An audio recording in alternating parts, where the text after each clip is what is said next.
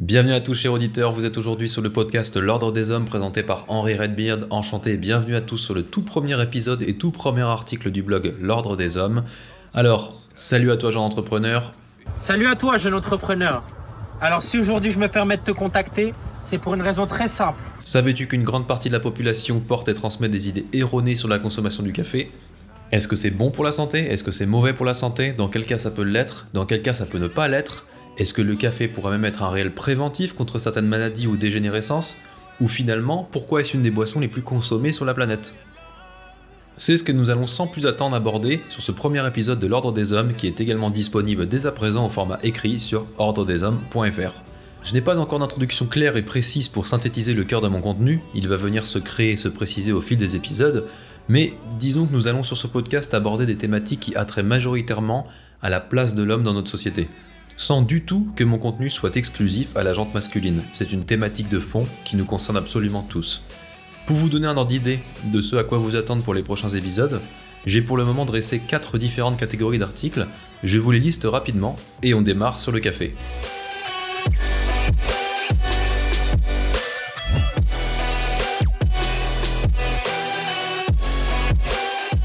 Première catégorie et pas des moindres, force et santé. Non mais les gars, rien que d'entendre le terme force, j'ai envie de prendre des trucs lourds et de les déplacer. C'est transcendant, on est fait pour ça en fait. Vous savez que l'épaule est spécifiquement articulée pour pouvoir jeter des trucs. C'est dingue, hein Et nous, en fait, on nous pousse à être assis et à pianoter sur un écran 10 heures par jour. Bref. On abordera différentes problématiques telles que la peur, le courage, la stabilité, l'équilibre émotionnel. On abordera notamment la capacité de concentration, la rigueur, l'autodiscipline. Rien que le mot discipline, je suis persuadé que ça fait bien longtemps que vous n'en avez pas entendu parler. La discipline, c'est typiquement l'ennemi de ce sur quoi l'économie est basée aujourd'hui, c'est-à-dire la distraction, la consommation, le divertissement, bienvenue en 2020, Netflix and chill. On va parler de l'impact du sport sur notre santé et notre niveau de bonheur. Nous allons également aborder de nombreuses questions relatives aux différentes sécrétions hormonales, comment ça fonctionne, comment les optimiser, qu'est-ce qu'elles nous apportent? Ça nous amènera également sur le terrain du sommeil, de l'alimentation, etc. Catégorie suivante, il y aura une catégorie carrière, entrepreneuriat et finances personnelles, parce que c'est un peu important euh, quand même. Euh, une catégorie résilience, autonomie et indépendance, on est en train d'analyser les méthodes et outils qui pourront nous permettre de redevenir les acteurs de notre propre bien-être, de redevenir les acteurs de notre propre bien-être, de reprendre le contrôle de notre condition en tant qu'être humain dans une société de plus en plus artificielle, de plus en plus aseptisée et fragilisée, où nous sommes devenus ultra dépendants en ayant délégué notre rapport à la nourriture, à l'eau, à la régulation thermique par exemple, en ayant délégué notre protection, notre sécurité, etc. Et enfin, la catégorie arômes et saveurs, cet épisode en fait partie, on ne va ici pas parler de bouffe industrielle, il n'y aurait vraiment pas grand chose à dire entre nous, euh, achète un paquet de Doritos, ouvre-le, mange-le, terminé. On va plutôt aborder différents euh, échanges autour des produits qui sont relativement nobles, où la main de l'homme peut y faire la différence. Donc euh, également aux notes plutôt torréfiées qui profitent d'une audience majoritairement masculine. Donc tout ce qui va impliquer le feu, la cuisson et une réelle expertise dans la préparation, mais aussi dans la dégustation. Par exemple, chocolat noir, whisky, café, cigares, bière artisanale, vin, etc. Voilà les amis, je vous ai brièvement dressé le portrait de l'ordre des hommes et on commence tout de suite avec la problématique du jour. Est-ce que le café est bon ou mauvais pour la santé? C'est parti. C'est un questionnement qui revient extrêmement souvent, même plus exactement sous la forme d'une affirmation à tort et à travers. Comme dans beaucoup de problématiques abordées de manière épidermique, on entend vraiment de tout. Donc ici, vous allez additionner les dires de certains médias à une certaine époque, dans un contexte particulier, tout en sortant un bout de phrase de son contexte, vous mixez soigneusement le tout au potin quotidien de merde qui coagule autour de la machine à café, et vous obtenez le parfait, on l'a tous connu celui-ci, euh, Jean-Jean Fabrice, 42 tension, qui alerte Claudette sur la présence d'un démon dans le café. Rien que ça. Claudette est terrifiée en fait d'avoir ingurgité des litres démoniaques depuis sa lunatique adolescence, donc elle décide de reprendre sa vie en main, et vous sort le premier de l'an, moi cette année, j'arrête le café. Waouh C'est une grosse résolution ça. Alors déjà ici, on arrive tout de suite à mesurer le niveau d'autodiscipline de Claudette pour qu'éviter une putain de boisson soit un défi. Grand consommateur de café et passionné de longue date, mais peut-être pas sous la même forme que Claudette, c'est vrai. Euh, il serait tentant de, de n'être pas tout à fait objectif. On est tous humains, du moins j'imagine. Il est maladroitement coutume de se dire que si ça nous réussit depuis des années, c'est que forcément ça marchera pour tout le monde. Aujourd'hui, et sur l'ordre des hommes, nous allons justement tenter d'observer et analyser nous questionner sur ce qui fonctionne pour tout le monde et se appuyer le plus possible de littérature scientifique. Café, santé. Hier, non. Aujourd'hui, oui. Ce qui est tout d'abord intéressant d'observer que de manière générale, plus nous avançons dans le temps, plus les nouvelles études contredisent les anciennes, et plus le café s'avère bénéfique pour l'organisme. La raison, probablement la même que pour laquelle de nombreuses études actuelles contredisent les études passées. La consommation élevée d'une substance est bien souvent corrélée à des comorbidités, donc d'autres pratiques liées au volume de consommation que peut entraîner, inciter ou encadrer la première.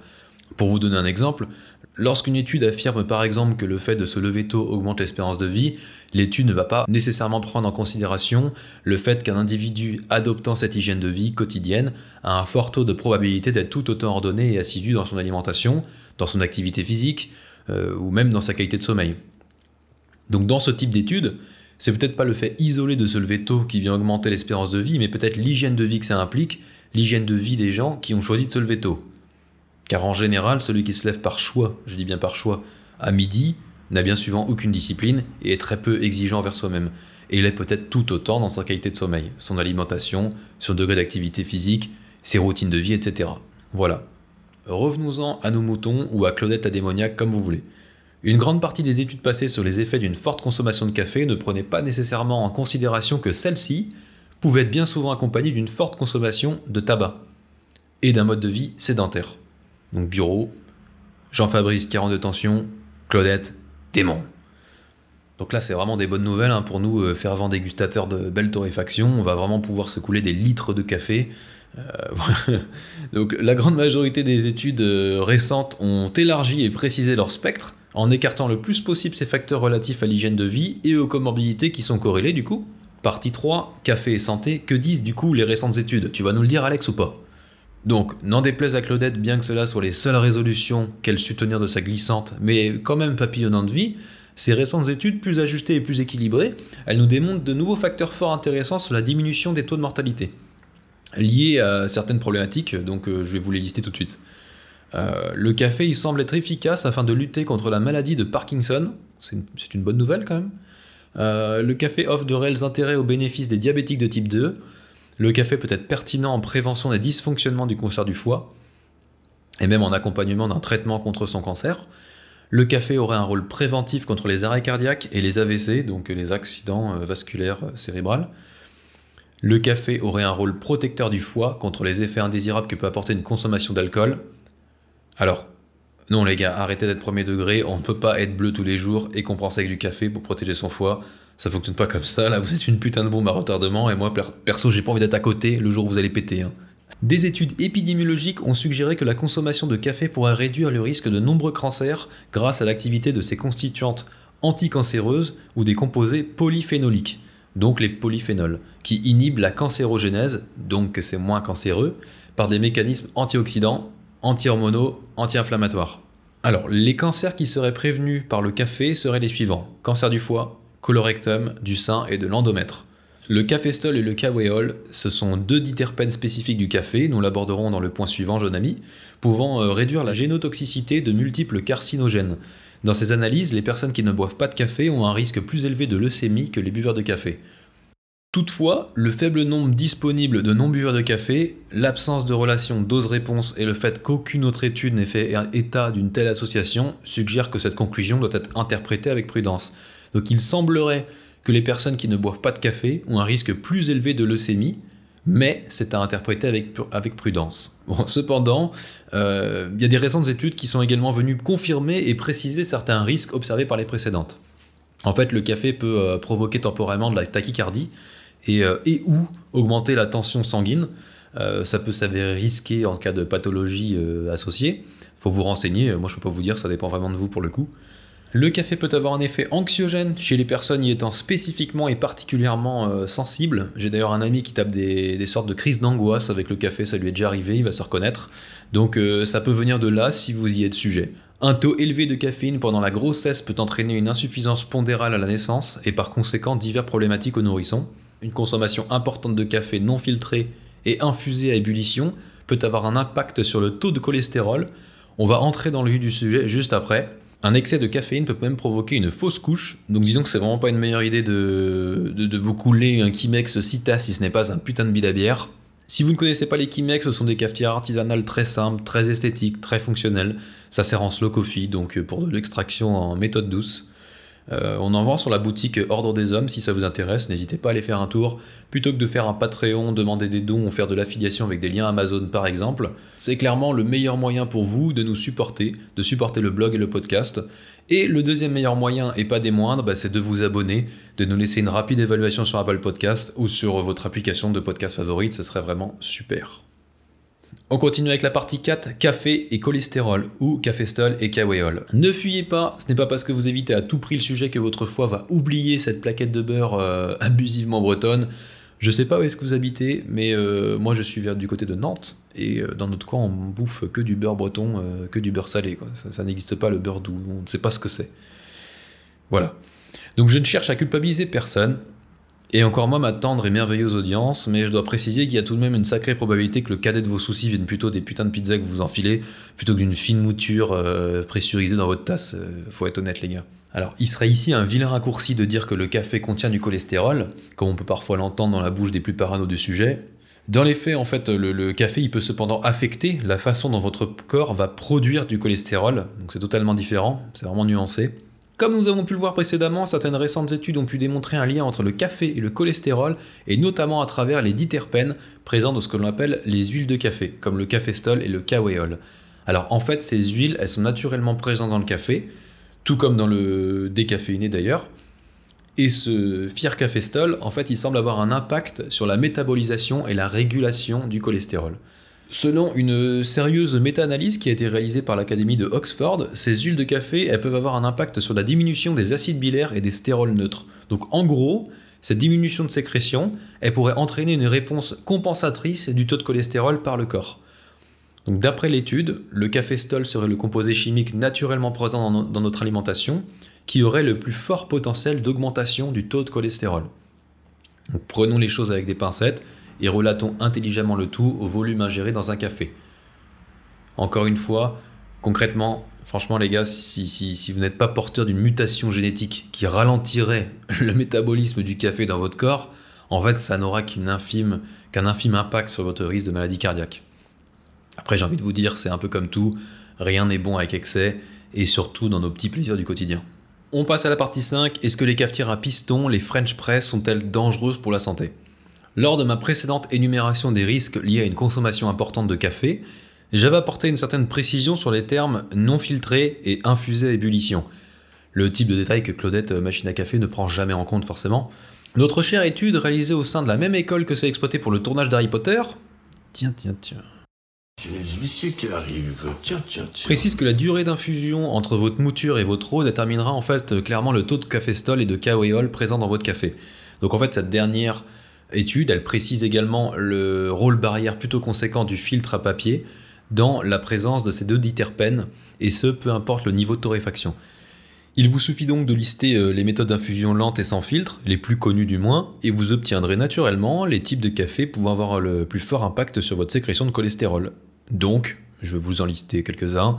Il y a le café euh, à la turque, euh, le café à la scandinave, et bah, la cafetière à piston qui, elle, du coup, n'a pas de système de filtration, si ce n'est euh, l'espèce de, filtre en acier, quoi, mais c'est pas un filtre papier. Quant aux autres méthodes d'extraction, et si vous flippez un peu, alors la cafetière goutte à goutte, euh, basique, c'est alors la cafetière basique, celle que tout le monde a. Euh, elle présente une quantité vraiment relativement faible due à l'usage du coup d'un filtre à papier et la durée d'infusion elle est plutôt modérée donc il n'y a pas trop de risque à ce niveau-là.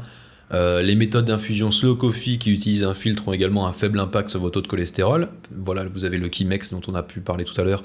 Là, c'est pareil, il y a un filtre à papier, donc il s'est filtré. Euh, le V60, il y a aussi un filtre à papier. Euh, voilà, donc pour tout ce qui est slow coffee, du moment qu'il y a un filtre, ça va.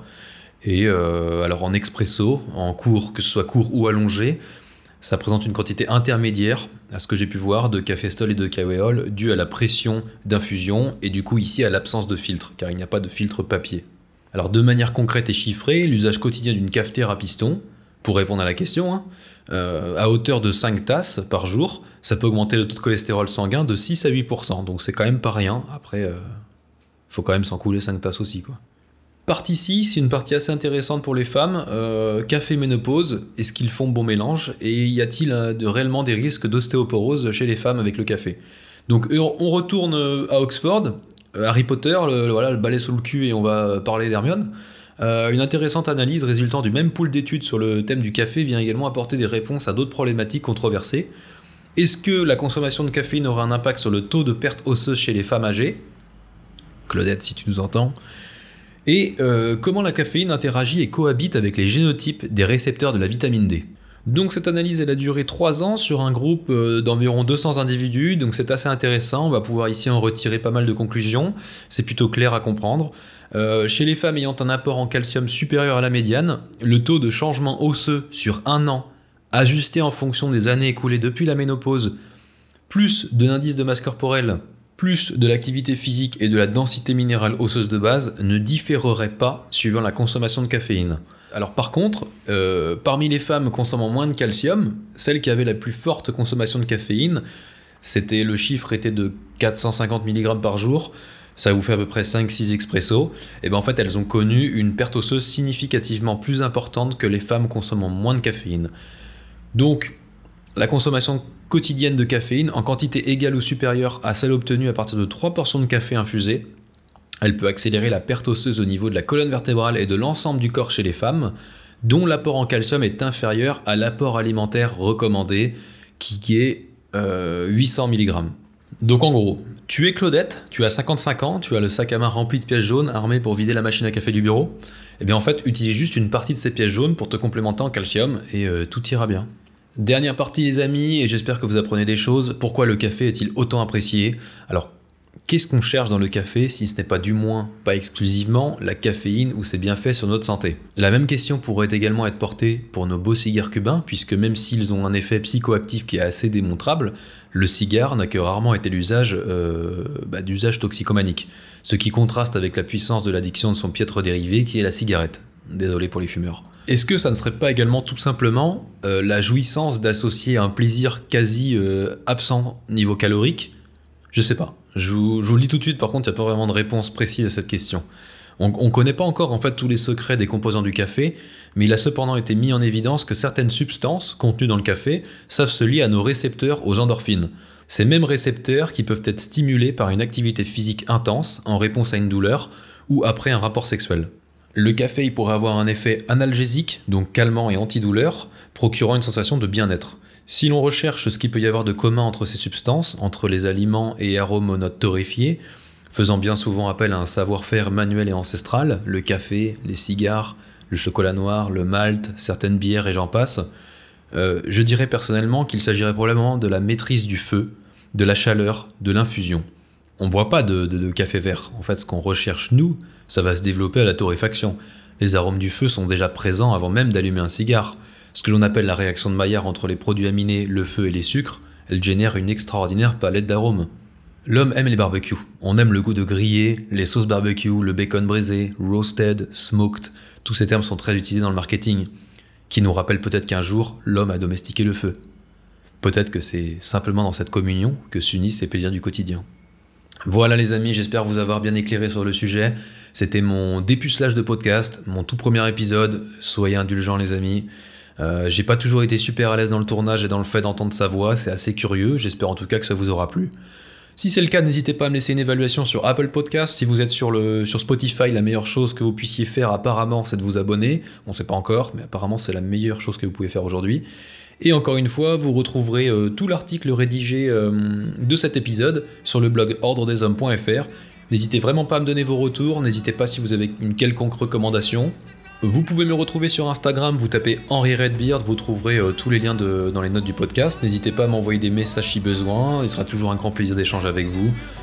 Donc voilà, je vous souhaite une excellente continuation et puis à très vite pour un prochain épisode. Salut les amis, à plus.